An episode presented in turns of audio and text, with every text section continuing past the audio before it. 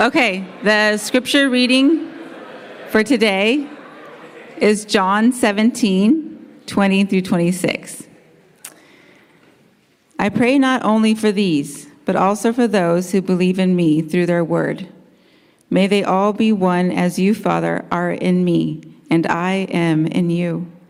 May they also be in us, so that the world may believe you sent me. I have given them the glory you have given me so that they may be one as we are one. I am in them, and you are in me, so that they may be made completely one, that the world may know you have sent me and have loved them as you have loved me. Father, I want those you have given me to be with me where I am, so that they will see my glory, which you have given me because you loved me before the world's foundation. Righteous Father, the world has not known you. However, I have known you and they have known that you sent me. I made your name known to them and will continue to make it known, so that the love you have loved me with may be in them and I may be in them. The word of the Lord.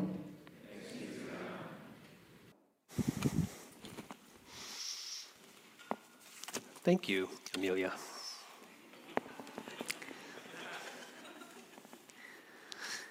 She's my wife, so. I didn't know if I should say thank you, babe, or something like that.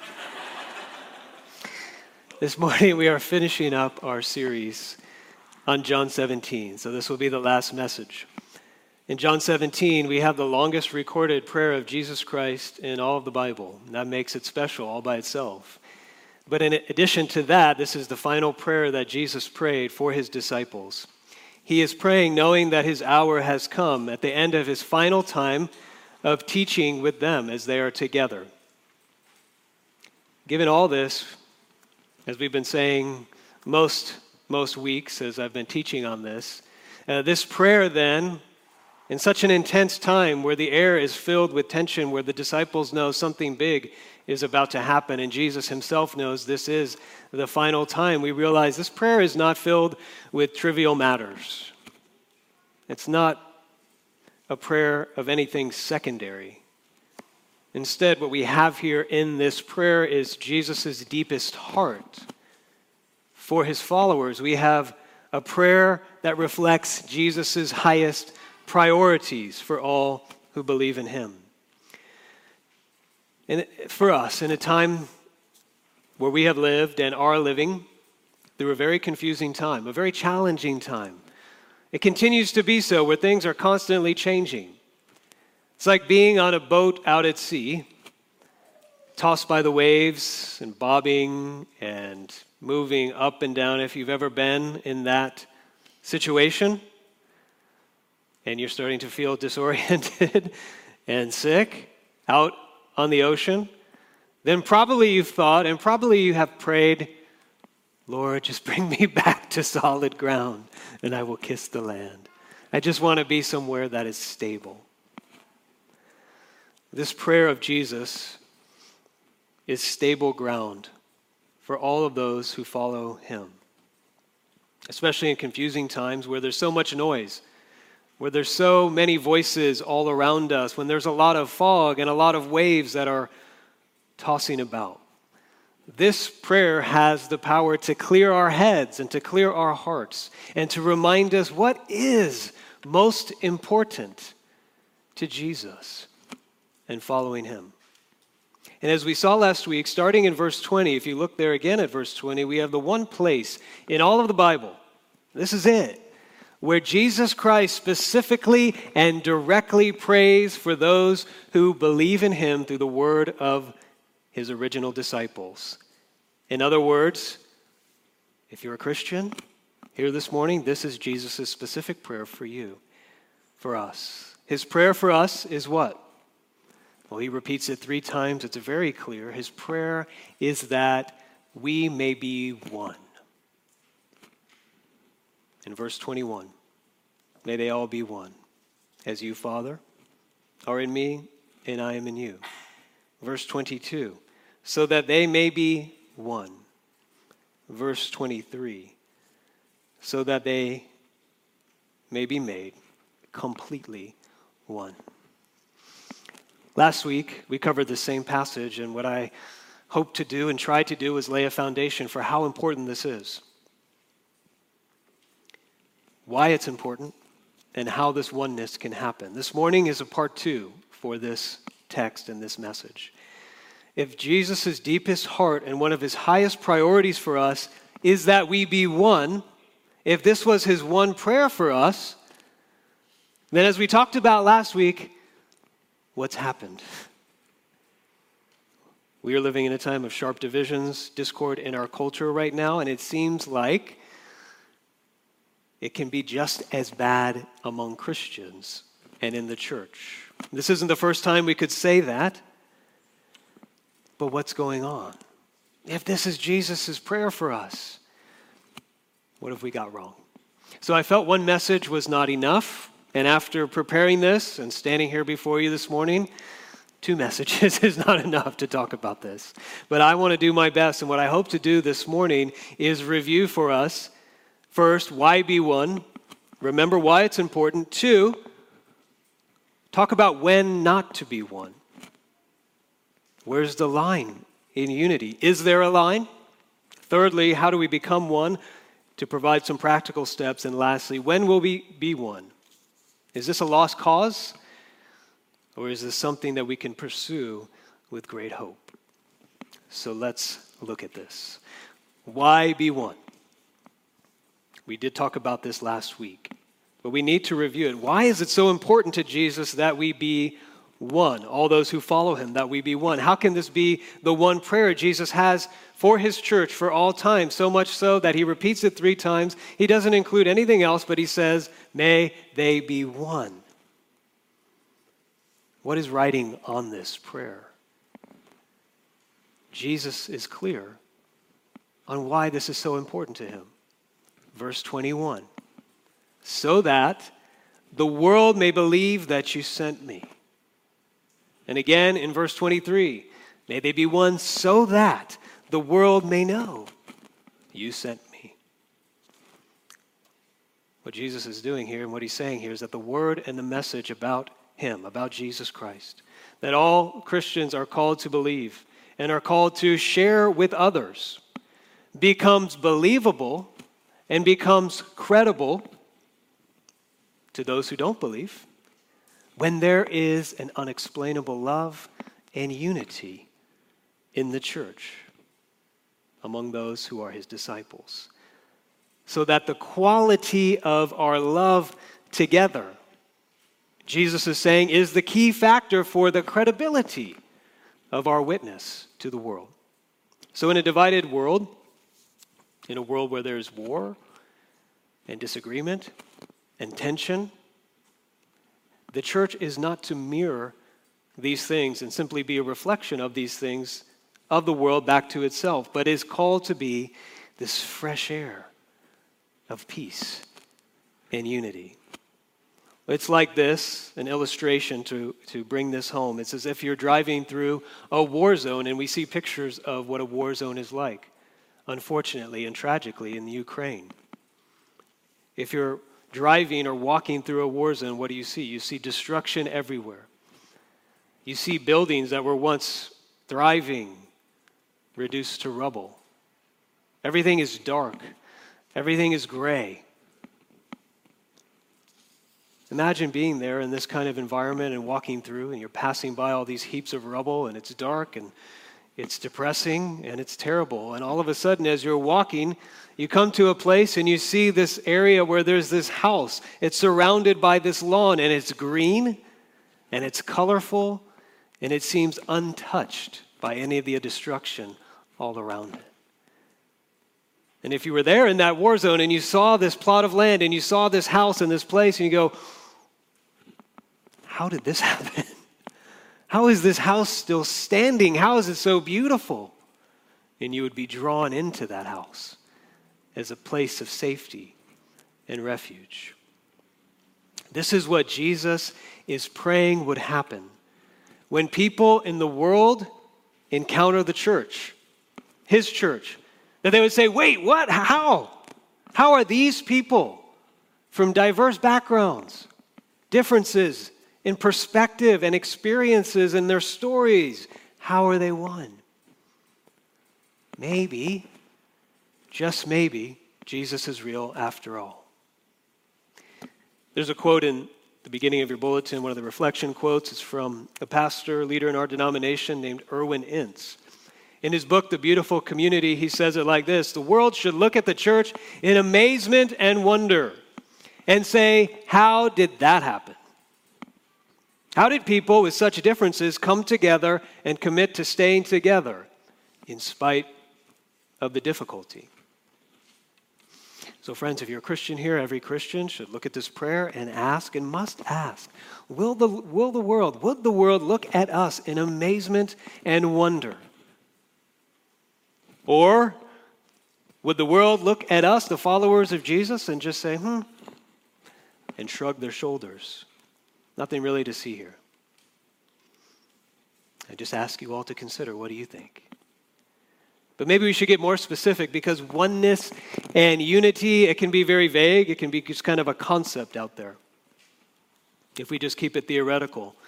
Here's one specific area of oneness that I believe is directly included in Jesus' prayer. The world should look at us in amazement and wonder at our racial and ethnic unity amongst the followers of Jesus Christ. And they should say, How did that happen? What is going on there? This was true of the early church. It wasn't easy. Like this quote says, it was a lot of difficulty. That is one of the things that got the attention of the world around the early church. They said, How did this happen? A never seen before. Racial and ethnic unity. In Jesus' prayer for oneness here, this is a big issue, but let me offer some thoughts here. Jesus' prayer for oneness can help us think clearer about these things in a time of racial tension. How? Well, Jesus doesn't pray for us here in this place to have or to share and to speak all the explanations and answers to the world about how to heal, how to understand, how to resolve the very real racial and ethnic tensions that exist. That's not the first thing he says. He doesn't say, they'll know that I was sent by the Father by how you critique various theories about race. They'll know that I was sent by the Father by the policies that you enact in the government. They'll know that I was sent by the Father if you just tell them, hey guys, Jesus is the answer, in a very simple way. He doesn't say that. He prays for one. Jesus' prayer is that the church should be a picture for the world of what it looks like to be one with people of different ethnic and racial backgrounds. To be one means we would listen to the pain and the hurt that is caused by racism and division to feel with those who weep and who fear when things like what happened in Buffalo last weekend happen and cause fear and pain. When things like what happened in our own county at the church in Laguna Woods, when that happens, we feel and we hurt when things happen, this evil that can sprout from the toxic soil of racial and ethnic division, when we are one, when we are being one,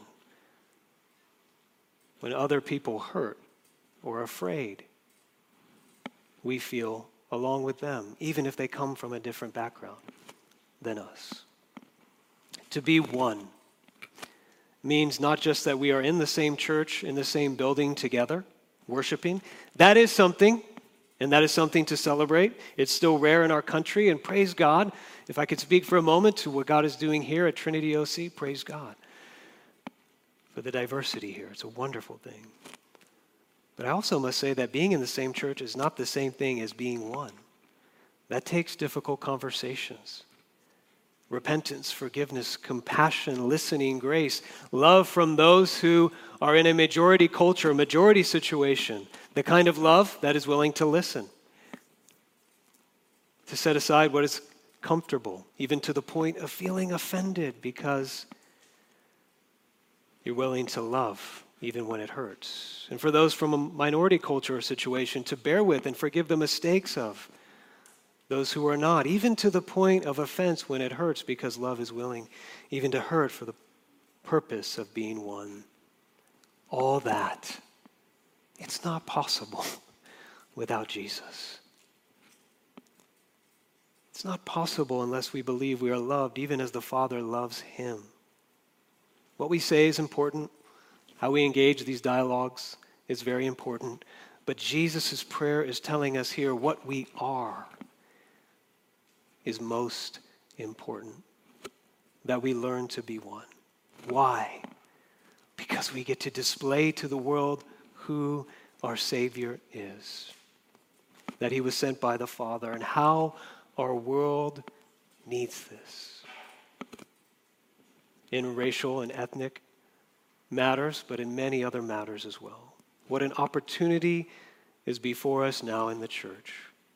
So I would just appeal to you. Remember why Jesus prayed this prayer. But next point there's a question. Some of you might have, some of you may have had last week. Isn't there, this is, this is good. I'm a little afraid to ask this question because of how important this is to Jesus and that he prays this prayer for us, but isn't there a place where we shouldn't be one? Is there a line somewhere? You might say, I see people who say they are Christians, they're doing this, they're saying that. I don't think that represents Jesus. I'm not so sure about that, and I don't know if I want to be one with them. Does anybody feel that or think that? Is willing to admit it? Thank you. Yeah, I feel that too. So, what, where is the line? These are great questions. The same person who wrote and recorded this prayer of Jesus in John 17, the Apostle John, He's also known as the apostle of love because of how deeply he believed these things and lived these things out. He wrote this in one of his later letters in 2 John, and we have this on a slide. He said this Anyone who does not remain in Christ's teaching, but goes beyond it, does not have God. The one who remains in that teaching, this one has both the Father and the Son. If anyone comes to you and does not bring this teaching, do not receive him into your home and do not greet him. For the one who greets him shares in his evil works. So, what John is talking about here, he's talking about people who say they are Christians, but they go beyond the teaching of Christianity. They change and they add essential components of the faith. In this case, what he's talking about the matter at hand was whether Jesus was fully human. People who deny that, he says, do not receive or greet them, i.e., do not be one with them. There's another reference I want to share with you from Paul in 1 Corinthians, which is a letter that is all about healing divisions. That's what the whole letter is about. But then he says in chapter 11 this, and we also have a slide for that. For to begin with, I hear that when you come together as a church, there are divisions among you. And in part, I believe it. Indeed, it is necessary that there be factions among you, so that those who are approved may be recognized among you. So, what is he saying? He's saying division can reveal there is a difference, that there is a difference in belief that is consequential, and sometimes divisions show which belief and practice truly represents Jesus and which does not. So, in light of this, in order to be one, we also have to know when not to be one and when we must be one.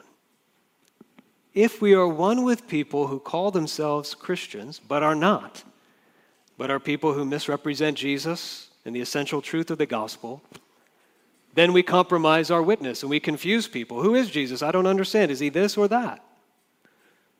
And we give those who may hold to those positions a false sense of assurance as well. So we give them a false sense of assurance that we're one with them. We give the world a false and confused Jesus. So that's not good. But if we aren't one with people who say they are Christians and are Christians, but sometimes inaccurately represent Jesus and his word, we compromise our witness and mission if we create unnecessary division and schism around these issues with genuine Christians. We create a false sense of security in the church, wondering who is right and who is wrong. And we compromise our witness by dividing the church and disobeying Jesus' prayer here. Now, having laid all that out, if you're following me, that probably didn't make it any easier to figure this out. But these are the two directions, and it's very, very hard, but it's clear how important it is to Jesus. We can't just say, well, it's just an invisible spiritual unity we all have in the clouds. And avoid the discernment and the difficulty of knowing when not to be one and when we must be one, because it has to be visible, right, in Jesus' prayer. Or else, how's the world going to see it and notice it? It has to be visible in some way. We all have a part in it, Jesus says, so that they all, every single one of us, must be one. How does this happen? Well, hopefully, here I can offer some practical thoughts. How do we become one, given how difficult this is? First, one way that we do not become one, not by a force, forceful way, or forced organization. We say, well, I know what we can do. Let's just all get together, forget all these denominations and differences, one church. We'll call it the one church. And let's just unite organizationally, right? Well, let me read you this history's biggest merger, according to the internet, a very reliable source, took place in 2000. It was worth over $180 billion the largest merger and acquisition deal in history. In this deal, the UK based Vodafone merged with the German company Mannesmann. Isn't your heart moved by that? You believe there is a God of love because Vodafone and Mannesmann are one. Okay, that's ridiculous. No, you don't. That's just an organizational merge. It doesn't do anything, fine, whatever the point I'm making here is just organizational unity is not the point. You can have that, and it can be forced, but it's something very different than, as what Paul says in, in Philippians, we read this last week, being united in spirit, thinking the same way, intent on one purpose, having the same love and affection. It has to be real unity. So the answer is somewhere between two they're called false remedies by an old Scottish guy named Anthony Burgess. He's the guy I've been telling you who preached 145 messages on John 17. So respect to him. And he says there's two false remedies. One is absolute uniformity. Forced uniformity, absolute uniformity is not the remedy. But neither is unbounded toleration. Unbounded toleration, absolute uniformity, it has to be somewhere in between. Let me offer you three countercultural ideas that we must embrace, that this prayer of Jesus enables us to embrace in order to realize greater unity that each one of us can put into practice. First, these are three very unpopular words and ideas. The first is authority. Not many people say, I know what we need as an answer to our problems and divisions. We need more authority. We're all a little wary of authority. It can be abused and it can be misused. But without an agreed upon authority, there can be no unity, no basis, no boundaries, and you can't be one. Look at verse 20. This is the basis for our unity. Jesus says he's praying this prayer for those who will believe in me through their word. And here is a key concept in this entire prayer of Jesus the theme and the concept of his word. Verse 6 in the prayer, looking at other references in chapter 17, he says, as he's praying for the disciples, they've kept your word. Verse 6, I have given them the words you gave me. Verse 8, I have given them your word. Verse 14, sanctify them by the truth. Your word is truth. Verse 17. For followers of Jesus, Jesus is praying that the Word of God be our authority because it is the truth. We receive the Word, the truth that comes to us from the apostles of Jesus that he is praying for here. These apostles are the ones who either wrote or authorized the books of the New Testament. They received, as Jesus did and taught, all the Old Testament. What we call the Word of God, the Bible, is the truth. And so unity comes through the agreed upon authority of this truth. And now we say, great. It's simple then. Christians, all those Christians who believe the Bible is the truth and our authority, we can all agree in unity, right? So simple. Well, we all know it's not that simple. There are some things that are clear and essential in the Bible, and some things that are less clear and less essential. Jesus said himself, There are weightier matters of the law. Paul said in 1 Corinthians 15, I'm talking to you about what is of first importance. If I said to you, I have an announcement to make, Trinity. We cannot be one or in agreement with any church that starts worship at 11 a.m. That is a terrible error. It has to be 10 a.m. You would say, that's not in Scripture, that's not clear, that's not taught. What are you talking about? That's ridiculous. If I say we cannot be one with any church that has a different view of the return of Jesus Christ, of the timeline and the end times, you would say, well, I think that's important, but is that something that we should not have unity about with another church? Or is that allowable to have differences? If I said to you, we cannot be one with any Christian church that does not believe Jesus is the Son of God, fully divine and fully human, that he died for our sins and rose from the grave, we would all say, yeah, that is essential. And so there is discernment and wisdom required for us as we navigate the common authority we have, the truth of the scriptures, and discern what is essential and clear, what is less clear and less essential. Not unimportant, but less clear and less essential. How do we decide on these matters? We talked about authority. Next is community. In verse 23, when Jesus says, so that they may be made completely and perfectly one with other people, to be completely one, it doesn't mean uniformity, that everybody is lockstep thinking the exact same things and exactly the same.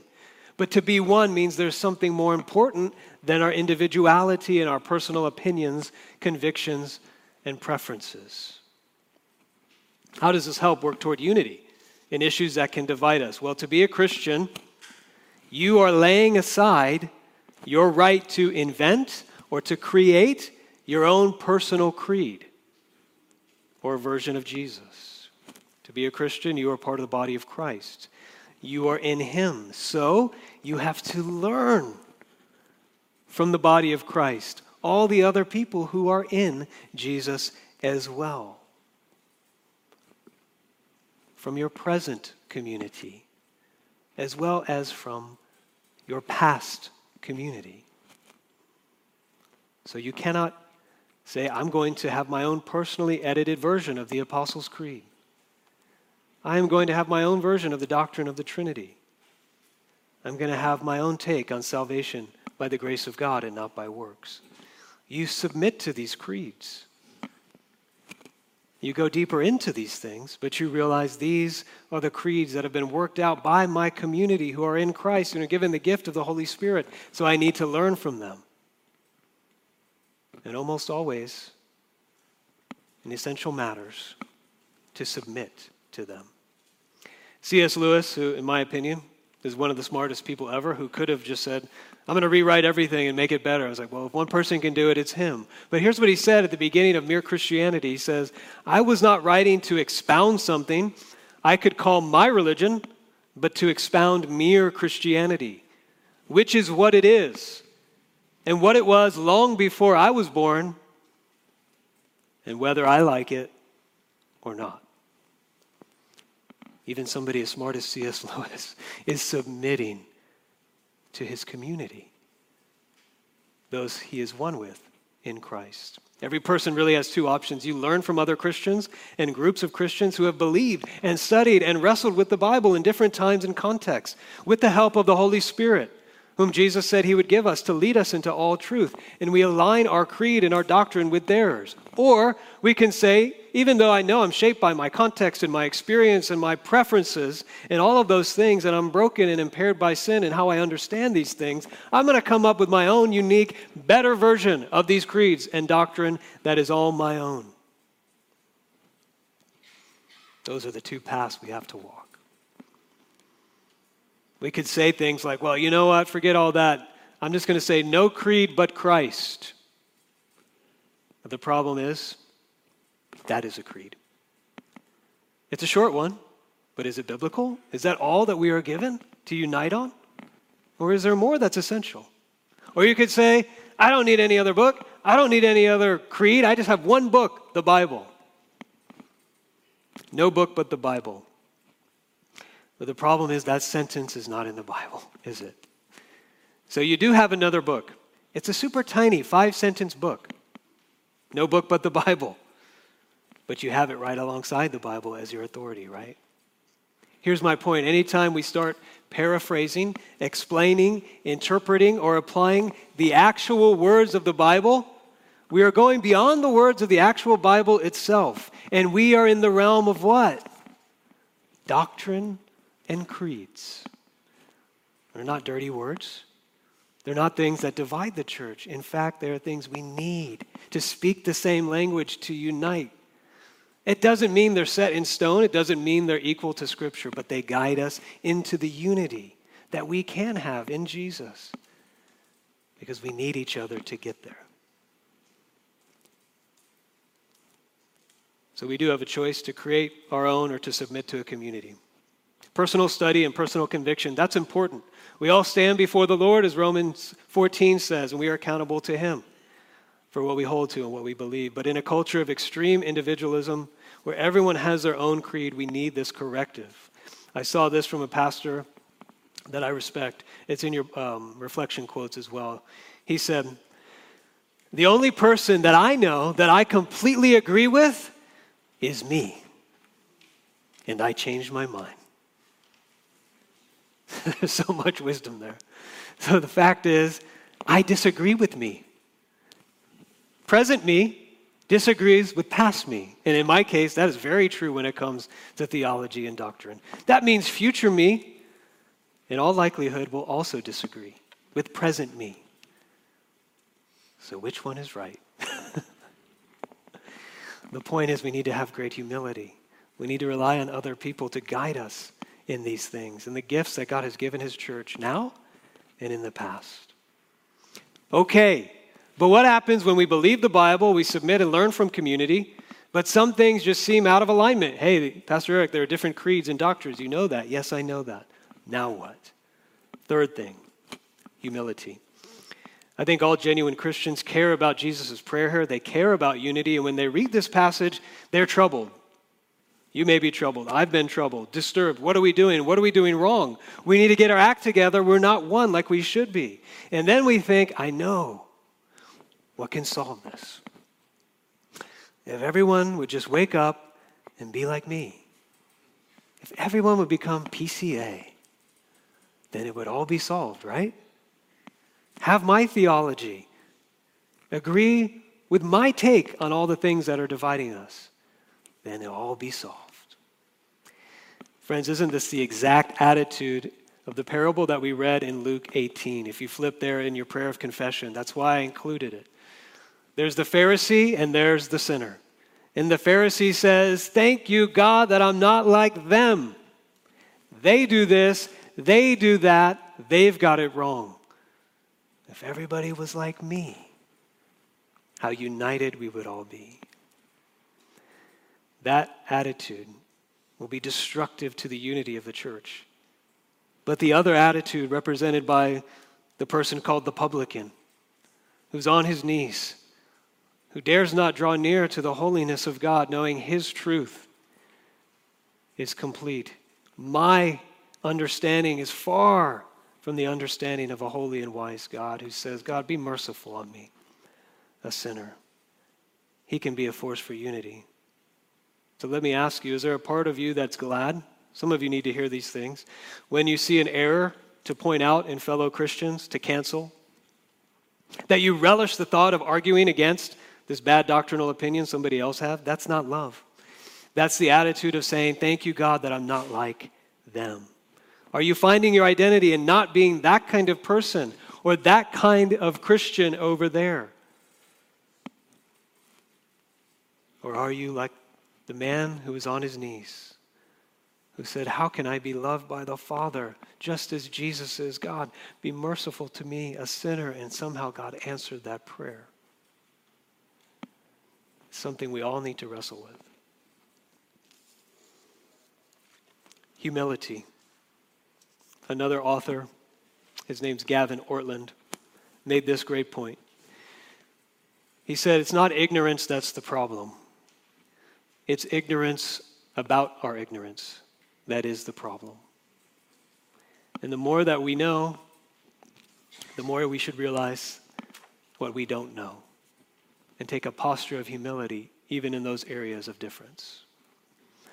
Last thought. When will we be one? Is it a lost cause or can we have hope? Well, the final, final part of Jesus' prayer tells us. Here at the, at the end of this prayer, verses 24 through 26, he says, Father, I pray that they may be with me where I am, so that they may see my glory. We haven't talked a lot about this section of the prayer, and last week I was trying to figure out how are these two sections of Jesus' final prayer connected. Last week I thought it was kind of a separate closing part, but now I, I feel like I see this connection. I want to share that with you, and that is this. When all who believe in Jesus are with him, and see his glory, then they will be one. That's what John was given a vision of in Revelation 7. This is how we started our service. So turn to the front of your bulletin. Look at page two in the bulletin that says people from every nation, tribe, tongue, and people are standing before the throne of God in worship. All the people who believe in Jesus, all those whom he died for, from blue states, red states, all denominations and doctrines, they are with Jesus. They are beholding and seeing his glory. And what are they doing? Are they nudging each other and saying, Were you for or against CRT? Are you a Calvinist? Or are you Arminian? What's that Pentecostal doing over there? All Americans over here, we're over here in the front. Who did you vote for in 2024? No one's doing that. Why not? Because they're with him and they see his glory. No one is standing up and gloating and saying, Look at me, I was right, everybody. See? All the things that we glory in, that we think set us apart from other people, the things that we say, I'm like this, thank God I'm not like that. And this moment before the Lamb and in the presence of God, with all people from every tribe and tongue and nation, all people of all different backgrounds before the throne of God, all those things we gloried in, they're laid in the dust before the glory of Jesus who died to save us all.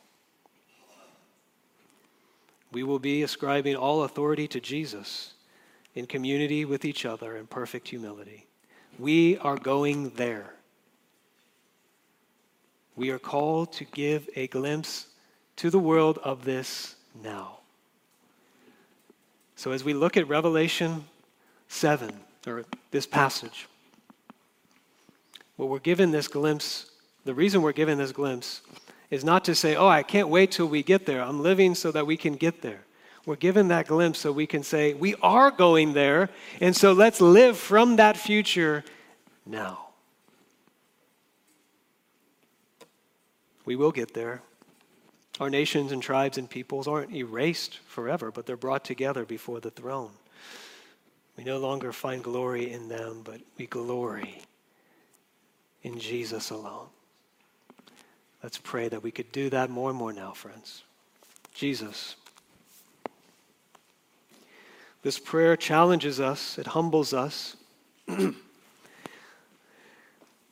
I pray it would convict us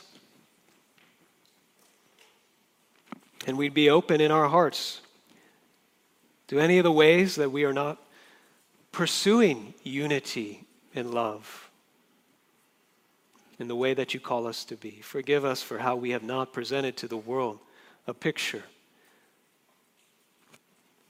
of the oneness that we do have in you.